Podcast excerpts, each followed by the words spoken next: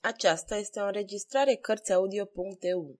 Pentru mai multe informații sau dacă dorești să te oferi voluntar, vizitează www.cărțiaudio.eu. Toate înregistrările Cărțiaudio.eu sunt din domeniul public. Michel Zevaco Regele cercetorilor Capitolul 54 Diane de Poitiers În momentul în care Rebele ieșea din camera regelui, se petrecea într-una din încăperile care se învecinau cu camera regală o scenă mută, jucată de un singur personaj care nu era mai prejos de o importanță covârșitoare. O scurtă descriere topografică se dovedește necesară. Se ajungea la apartamentul regelui, după ce se trecea prin cinci sau șase săli imense în care François I etalase fastul strălucitor prin care căuta să-și surprindă vizitatorii de marcă și care se potrivea de altminter temperamentului său. Picturi de Tizian și Rafael decorau panourile și plafoanele vastelor saloane de recepție. Așadar, după ce s-au traversat aceste încăperi în care o mulțime de curteni, gărzi, ofițeri se duceau și veneau, unde așteptau ambasadorii, unde strălucea luxul și forța stăpânului Franței, se ajungea într-un fel de culoar transversal îngust. Aici începeau apartamentele particulare ale regelui. O antecameră mai întâi unde erau admiși apropiații monarhului, apoi, spre dreapta antecamerei, deschizându-se spre ea, se afla cabinetul regelui, în timp ce la stânga se găseau două saloane. După cabinet urma dormitorul. De partea cealaltă era apartamentul prințului. Un perete bara micul culoar despre care am vorbit adineauri. Rezultă din această dispunere că apartamentul prințului era alăturat de cel al regelui, dar pentru a trece dintr-unul într-altul trebuia să se facă un ocol destul de lung. Pentru rege, luvrul se sfârșea la peretele din capătul camerei sale. Pentru prinț, luvrul începea cu acest perete. Ori, încăperea pe care acest perete o separa de camera regală era un cabinet, pe jumătate salon, care era el însuși separat de apartamentul prințului printr-un alt culoar. În acest cabinet, prințul Harry conferea destul de adesea cu cea pe care el o numea înțelepciunea sa, adică Diane de Poitiers. Acum, să pătrundem în cabinetul prințului chiar în momentul în care rebele făcea o superbă tentativă să-l salveze pe Etienne Dole. O femeie se așezase lângă peretele gros din capăt ridicase o parte a tapițeriei de catifea stacojie și ieși la iveală o gaură circulară cu grilaj. Femeia asta se afla singură în cabinet. Își lipise urechea de grilajul acestei găuri. Și cine s-ar fi apropiat în acest moment ar fi auzit murmurul distinct a două voci care erau ale lui Rebele și François I. Așadar, din cabinetul prințului se auzea tot ce se vorbea în camera regelui. Cine dăduse această gaură în perete? Este foarte probabil ca înainte să fie metresa lui Harry, Diane de Poitiers fusese cea a lui François I. Diane fusese întotdeauna o femeie cu mai multă minte la cap decât una cu suflet. Uimitoarea sa frumusețe, ce, printr-un deosebit privilegiu al naturii, o păstra până la moarte, servise diplomației și ambiției sale mai mult decât iubirelor sale. Să fie ea cea care o linioară străpunsese peretele pentru a supraveghea pe rege? Este foarte probabil. Oricum, ea este singura care cunoștea existența acestei urechi indiscrete, mereu deschisă pentru a profita de cuvintele lui François I. Am spus deja câteva cuvinte despre caracterul acestei ambițioase reci. Să-l completăm adăugând că gândurile secrete ale Dianei o conduceau spre imaginații pe care nimeni n-ar fi putut să le bănuie. Poate că visa să se așeze pe tronul Franței, alături de viitorul rege Harry. Este sigur, în orice caz, din timpul vieții chiar a lui François I, ea își pregătea puterea și autoritatea pentru ziua când prințul ar fi încoronat. Astfel, pe când ducesa de Tomp era gata să săvârșească o crimă pentru a-și prelungi viața cu regele, fără de care cădea în neant, Dianei, din contră, era gata să ia în considerație cu sânge rece necesitatea de a-l face chiar pe rege să dispară. Odată ce ar muri, ar fi prințul, amantul său, cel care s-ar urca pe tron. Și atunci, ce nu putea să spere ea care luase asupra minții slabe a lui Harry un atât de teribil ascendent? Nu din întâmplare, Diane de Poitiers se găsea în cabinetul prințului la ora la care regele avea cu rebele discuția pe care am descris-o. Într-adevăr, cu greu putem indica, după ceea ce tocmai am spus, că Diane avea spionii ei până în anticamera lui François I. În fiecare dimineață, când se scula, era pusă la curent cu ceea ce se făcea sau se spunea interesant la rege și își pregătea ziua în consecință. Astfel, în dimineața acestei zile, ea aflase că François I trimisese în grabă mare să fie căutat maestrul rebele. Diane tresărise și îi spuse de îndată. Regele este cu siguranță bolnav. Toată chestiunea este de a ști dacă boala este serioasă. Ea îl cunoștea perfect pe François I și știa de relațiile sale cu ilustrul doctor. Ea se grăbi să ajungă la cabinetul misterios și să ia loc lângă grilajul care acoperea gaura. Când rebele sosi și fu introdus în camera regală, ea nu pierdu niciun cuvânt din ceea ce spunea el. Seara, prevenită, potrivit ordinelor pe care le dăduse că rebele se găsea în antecamera regală, alergă să-și reia postul. Conversația din timpul dimineții se păruse până într-atât de interesantă, încât nu voia să piardă niciun cuvânt din ceea de seară. Ascultă cu indiferență tot ceea ce a fost spus cu privire la Etienne Dole. Dar când rebele vorbi de medicamentul pe care îl credea în stare să-i curme răul, a avut o slabă tresărire și păli. Speranța asta se va risipi, gândi ea. Discuția se terminase de mai mult de zece minute și Diane de Poitiers se afla în aceeași loc, meritând, cu chipul înăsprit și privirea nemișcată. În sfârșit, scoase un lin suspin, se ridică, lăsă în jos tapiseria de catifea care acoperea grilajul și se întoarse în apartamentul său. Căci Diane de Poitiers, în calitate de primă doamnă de onoare, deținea camera sa la Louvre și cu toate că eticheta nu o obliga să doarmă acolo, își petrecea majoritatea nopților în acea cameră. Ajuns aici, Diane își reluă șirul gândurilor pe care le începuse în cabinetul prințului. Poate că discuta cu ea însăși, poate că încerca să respingă ideea care, sub formă nedefinită la început, se limpezea acum în mintea sa cu o înfricoșătoare claritate. Căci de mai multe ori a fost pe punctul să cheme și de fiecare dată reașeza pe masă ciocănelul de aur lucrat cu minuțiozitate pe care mâna sa, admirabil de fină, nervoasă și albă la pucase. În sfârșit, o expresie de neînfrântă hotărâre îi cuprinse echipul care, curând, recăpătă fermitatea senină care îi era în fire. Chemă. Un valet veni în fugă. Vedeți dacă domnul de Jarnas se află în Luvru, spuse ea. Dacă nu este, să fie trimis cineva să-l caute și să vină pe dată. Valetul dispăru în liniște și iute, căci femeia aceasta avea talentul să se facă servită și ascultată, cu aceeași amabilitate ca și când ar fi fost regină. După o oră, Jarna sosi. În acest răstimp, Daian desăvârșise consolidarea intenției și chipzuirea proiectului pe care îl urzea. Gui de Chabot de Jarnac, abia dacă ajunsese în preajma ei, că și începu cu el o discuție lungă pe un ton scăzut. Să ne întoarcem acum la maestrul rebele. Părăsindu-l pe rege, se reîntoarse în laboratorul ce îi fusese pregătit. Aici, rebele își impuse să uite tot ceea ce îl frământa, își îmblânzi, ca să spunem așa, indignarea și se strădui să dobândească acel calm senin al savantului care avea să rezolve soluția unei probleme nevoioase. Și asta nu s-a întâmplat decât atunci când s-a simțit stăpân pe sine și în deplină cunoștință de cauză murmură. Dețin viața regelui în mâinile mele. Dacă doresc, pot să nu prepar leacul salvator. Regele ar muri. Da, dar eu nu sunt un asasin. De vreme ce leacul este posibil, datoria mea este să-l fabric, fie ce-o fi. Atunci începu să lucreze. Către orele 11 se auzi larmă mare în Luvru dar absorbit cu totul de munca sa, nu dădu nicio atenție zgomotelor. Își continua lucrările cu calm și încetinalea unui minuțios operator și ar fi fost imposibil să se sesizezi pe chipul său urma emoțiilor care îl impresionaseră. La orele două, răspândi în cenușile calde ale șemineului său lichidele și pulberile pe care le folosise.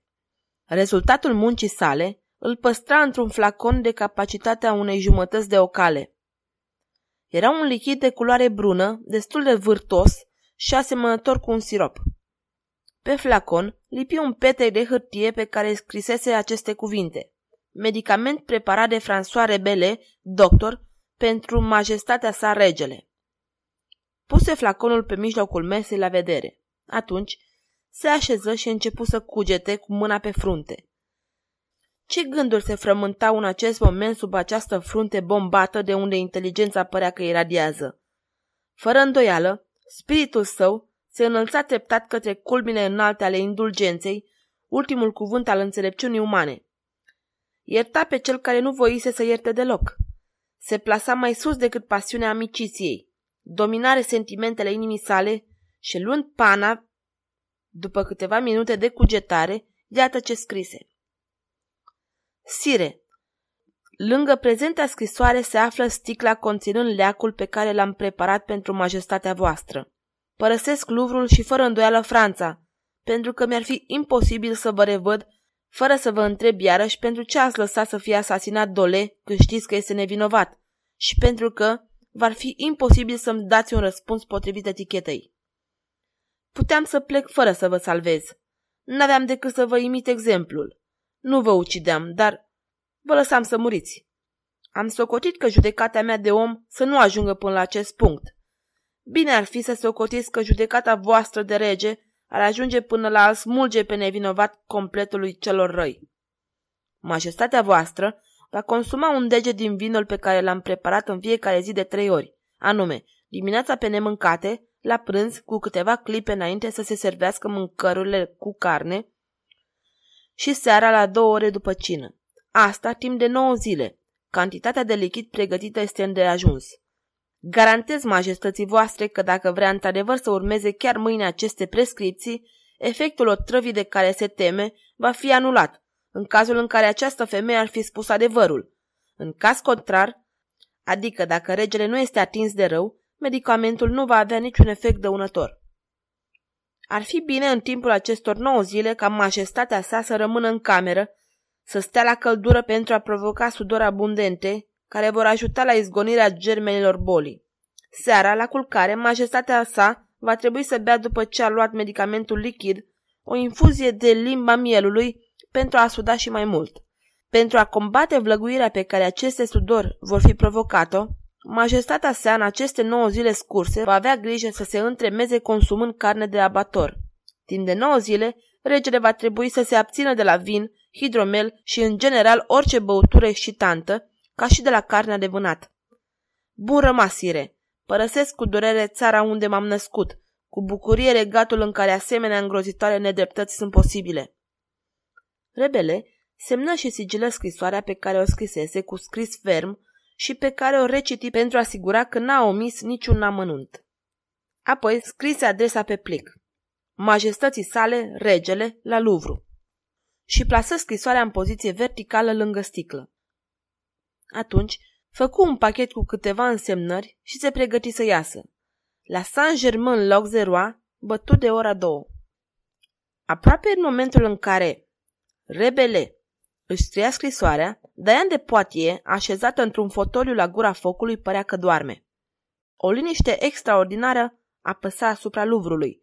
Nu era liniștea unui palat adormit, ci liniștea grea a unui palat părăsit.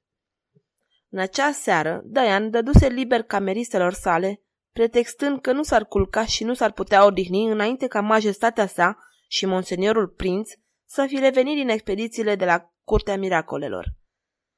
Cineva bătu discret la ușă. Se duse să deschidă de îndată. Jarnac intră. Ați putut să evadați?" întrebă ea surâzând. M-am retras din încăierare după câteva lovituri de sabie date dinaintea regelui, care m-a observat. Dacă peste o oră pot să merg să-mi reiau locul în preajma lui, va fi încredințat că n-am putut fi în noaptea sa la Louvre, întrucât mă aflam la curtea miracolelor. Diane rămase o clipă pe gânduri. Și cercetorii, spuse ea în sfârșit, se apără? Am plecat când atacul abia începea. Dar, în sfârșit, încăierarea poate că este mai periculoasă decât se crede? Periculoasă pentru cine? Făcu Jarnac în timp ce o privea pe Diane de Poitiers. Păi, pentru cei care atacă. Pentru rege, de exemplu? Pentru rege, pentru prinț, pentru dumneavoastră chiar. Doamnă, dacă vreți să mă întrebați ce cred despre asta, nu socotesc că regele poate să fie ucis sau chiar rănit în lupta asta. De ce nu? izbuni Dian, dându-se astfel de gol. Jarnac surâse, ghici gândul Dianei. Pentru că, spuse el, regele nu poate să se aventureze cu adevărat într-o încăierare de acest gen. E deja prea mult că se află acolo și nu știu ce interes straniu a putut să-l determine să facă asta. Dar e sigur că nu va dori să se expună. Cerșetorii nu sunt un dușman demn de loviturile sale. Aveți dreptate, murmură Daian. Pentru rege e nevoie de dușmani mai de temut decât cerșetorii sau decât soldații lui Carol al V-lea. Despre ce dușmani vorbiți, doamnă? Bătrânețea, boala. Regele e în putere. În sfârșit, dacă ar muri, ceea ce ferească Dumnezeu... Ați fi regină, doamnă, făcu Jarnac. Mai regină decât doamna prințesă. Adică în situația de a dispune de titluri și onoruri, nu-i așa? Jarnac se înclină. Și dumneavoastră, dragul meu conte, ce ați devenit dacă această nenorocire ar lovi regatul? Eu, doamnă? Aș fi tot bietul gentilom care sunt. Ce am de câștigat eu sau de pierdut din moartea regelui? Așadar, credeți că prietenii v-ar uita atunci? Jarnac păstră tăcerea. Daian de Poitiers pricepu că unui asemenea om nu trebuia să-i vorbești cu reținere. Deci, reluă ea, credeți că prietenii v-ar uita? Credeți că aș uita eu că ați fost cel mai vehement susținător al meu? Dar cum voi avea mai mult ca niciodată interesul să-mi păstrez sprijinul dumneavoastră, eu n-aș avea intenția să vă uit. Și prima mea faptă, conte, ar fi să vă întreb, ce doriți? Ce ați vrea? Ce mi-ați răspunde atunci? O, în cazul acesta, dacă lucrurile s-ar petrece după cum spuneți, dacă evenimentul despre care vorbim s-ar produce și dumneavoastră m-ați întrebat despre ceea ce mi-ar face plăcere, v-aș răspunde, doamnă, că nu doresc nimic, că nu vreau nimic, doar că spada mea de gentilom, care poate să vă servească astăzi cu demnitate, n-ar putea atunci să fie pusă în slujba dumneavoastră în mod onorabil decât dacă ar avea garda din aur cizelat al săbilor de conetabil. Cel mai mare rang militar al regatului, făcu Daian trăsărind. Când mă gândesc la acest bier savant pe care mi-aș cerut să-l gâtui, naiba să mă ia dacă știu pentru ce. Nu m-am putut împiedica, doamnă, să simt o înfiorare de milă. Și pentru a calma înfiorarea asta, dragul meu, Gui, de ce aveți nevoie? O promisiune? O aveți. Puteți conta pe mine. Vai, doamnă, observ că nu ne înțelegem. Ce-mi cereți? Să intru în camera bietului maestru rebele, să-l lovesc cu pumnalul, într-atât de bine încât să nu mai poată vindeca pe nimeni niciodată. Eu vin în fuga mare, cu pumnul ascuțit, gata pregătit. Dar, într-adevăr, în fața enormității acestui act, mi-e teamă, mărturisesc, sau mai degrabă mila mă ține pe loc. O remușcare anticipată, dacă doriți. Ah, dacă aș avea asupra mea proba absolută, proba scrisă, de exemplu, că am lovit împotriva voinței mele pe onorabilul doctor, oh, atunci cred că aș avea motivul remușcărilor mele. Diane asculta cu sprâncenele încruntate. Era prea târziu să mai dea înapoi. Alergă la un scrin care îi servea de secreter și se întoarse către jarnac. Dictați, făcuia pe un ton scurt. O, câteva rânduri vor ajunge, spuse Jarnac care se apropia. Ar trebui, de exemplu, să scrieți ceva cam de genul acesta. Din ordinul meu, contele Gui de Chabot de Jarnac a lovit cu pumnalul pe maestrul François Rebele, care, după cum o dovedesc probele, complota împotriva siguranței statului. Supunându-se ca un fidel slujitor, domnul de Jarnac a adus deci statului un remarcabil serviciu pentru care trebuie recompensat cu titlul de conetabil. Daian de Poitiers scrise fără ezitare. Semnă și întinse hârtia lui Jarnac, care o citi, o împături cu grijă și o făcut să dispară de îndată. Cu hârtia asta puteți să mă distrugeți, conte, spuse cu seriozitate Diane. Nu e imposibil să vă dau o dovadă mai deosebită a încrederii mele. Încredere cu atât mai în siguranță plasată, doamnă, încât m-aș distruge și eu negreșit dacă vreodată ideea absurdă și odioasă a folosirii unei asemenea arme împotriva dumneavoastră mi-ar trece prin minte. Și adăugă cu un aer serios. Dar fiți liniștită, doamnă, sunt al dumneavoastră odată pentru totdeauna. Dacă precauția pe care tocmai am luat-o mi s-a părut necesară, este pentru că titlul la care aspir este excesiv și mă temeam că într-o zi, ca nu cumva să-mi fie acordat o altă recompensă. Ori eu pe asta o vreau și nu alta. O veți avea, conte. Dar e timpul. Sunt pregătit, doamnă. Veniți așadar. Diane ieși din camera sa urmată de jarnac. Avea un mers ferm și liniștit și oricine ar fi întâlnit-o, ar fi fost departe să presupună că femeia asta se ducea la un dublu asasinat. La rândul său, Jarnac era foarte impasibil. Chipzuia în sinea lui cum l-ar lovi pe rebele și nici o clipă mila pe care o invocase adineauri nu veni să-l tulbure. Diane se opri în fața unei uși. Aici, murmură ea. Când totul va fi sprăvit, mă veți chema. Vreau să iau eu însumi ceea ce e de luat de la rebele. Jarna făcu un semn de încuvințare și bătu încet la ușă. Cum nu răspundea nimeni, Diana îi zise. Fără îndoială că doarme, bateți mai tare. Maestre rebele! În același timp, puse instinctiv mâna pe clanța ușii, pe care o apăsă și, spre marea sa uimire, văzu că ușa se deschidea, camera era luminată. Îl trecu o sudoare rece și, timp de o secundă îi trecu prin minte că rebele surprinsese conversația sa cu Diane, că se păzea și că ar avea să se ridice în fața lui spunându-i De ce vreți să mă omorâți? Ce v-am făcut?" Diane, mai stăpână pe ea, observa această ezitare. Haideți odată!" murmură ea. Ce așteptați?" Jarnac scoase pumnalul din teacă și intră. A avut o exclamație de surpriză.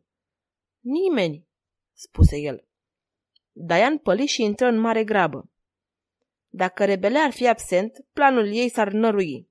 Rebelele ar fi întâlnit pe rege, i-ar fi înmânat medicamentul salvator și François I ar trăi, adică prințul Henry ar rămâne prinț în loc să fie rege, adică ea însă și-ar continua să fie metresa unui om fără autoritate, în loc să devină regină, cel puțin o regină ocultă. Aruncă în jurul ei o privire de foc și, desigur, dacă rebele ar fi dispărut în momentul acela, el ar fi strangulat cu propriile sale mâini. Dar privirea ei căzu asupra mesei. Văzu scrisoarea de lângă flacon și țâșni. Cu inima palpitând, citi înscrisul de pe sticlă. Medicament preparat de François Rebele, doctor, pentru majestatea sa regele. Ea citi adresa de pe scrisoare și scoase o exclamație de bucurie nedefinită. Apucând scrisoarea și sticla, se reîntoarse alergând în camera sa.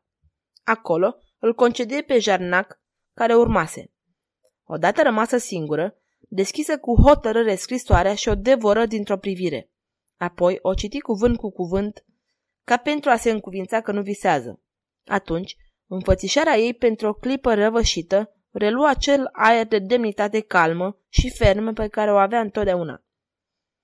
Se așeză cu scrisoarea în mână în fotoliul pe care îl ocupa dineauri. În momentul acesta, a avut fără îndoială acea supremă visare pe care trebuie să o aibă cei care vor să suprimă o existență umană. Un surâs crud flutură pe buzele admirabile. Gândi că lucidea pe rege în modul cel mai sigur decât un pumnal sau un glonț de archebuză și că nici regele, nici nimeni pe lume n-ar putea să se ridice împotriva ei numindu-o asasino. Nimeni? A avut o tresărire în timp ce-și amintea de hârtia pe care o semnase adineaul lui Jarnac. Dar, aproape de îndată, ea se reînsenină, zicându-și poate că de vreme ce ea îl omoară pe rege, putea la fel de bine să-l omoare și pe Jarnac. Atunci se aplecă către cămin și scăpa acolo scrisoarea lui Rebele. Pergamentul se răsuci și curând se prefăcu în cenușă. Apoi, vărsă în cenușă conținutul sticlei, în timp ce amesteca cenușa pentru a ușura absorpția lichidului. Apoi, cu mâinile sale aristocratice, clăti sticla așa încât niciodată o slujnică de bucătărie nu ar fi făcut mai bine treaba asta. Răzui cu grijă hârtia pe care rebeleos lipise pe sticlă și, în sfârșit, deschizând fereastra, aruncă în întunericul nopții flaconul care conținuse viața regelui. Ascultă. După un moment, auzi zgomotul făcut de sticla care se spărgea în mii de cioburi. Atunci, liniștită și senină, închise la loc fereastra și se întoarse să-și reia locul lângă șemineu. François I era condamnat.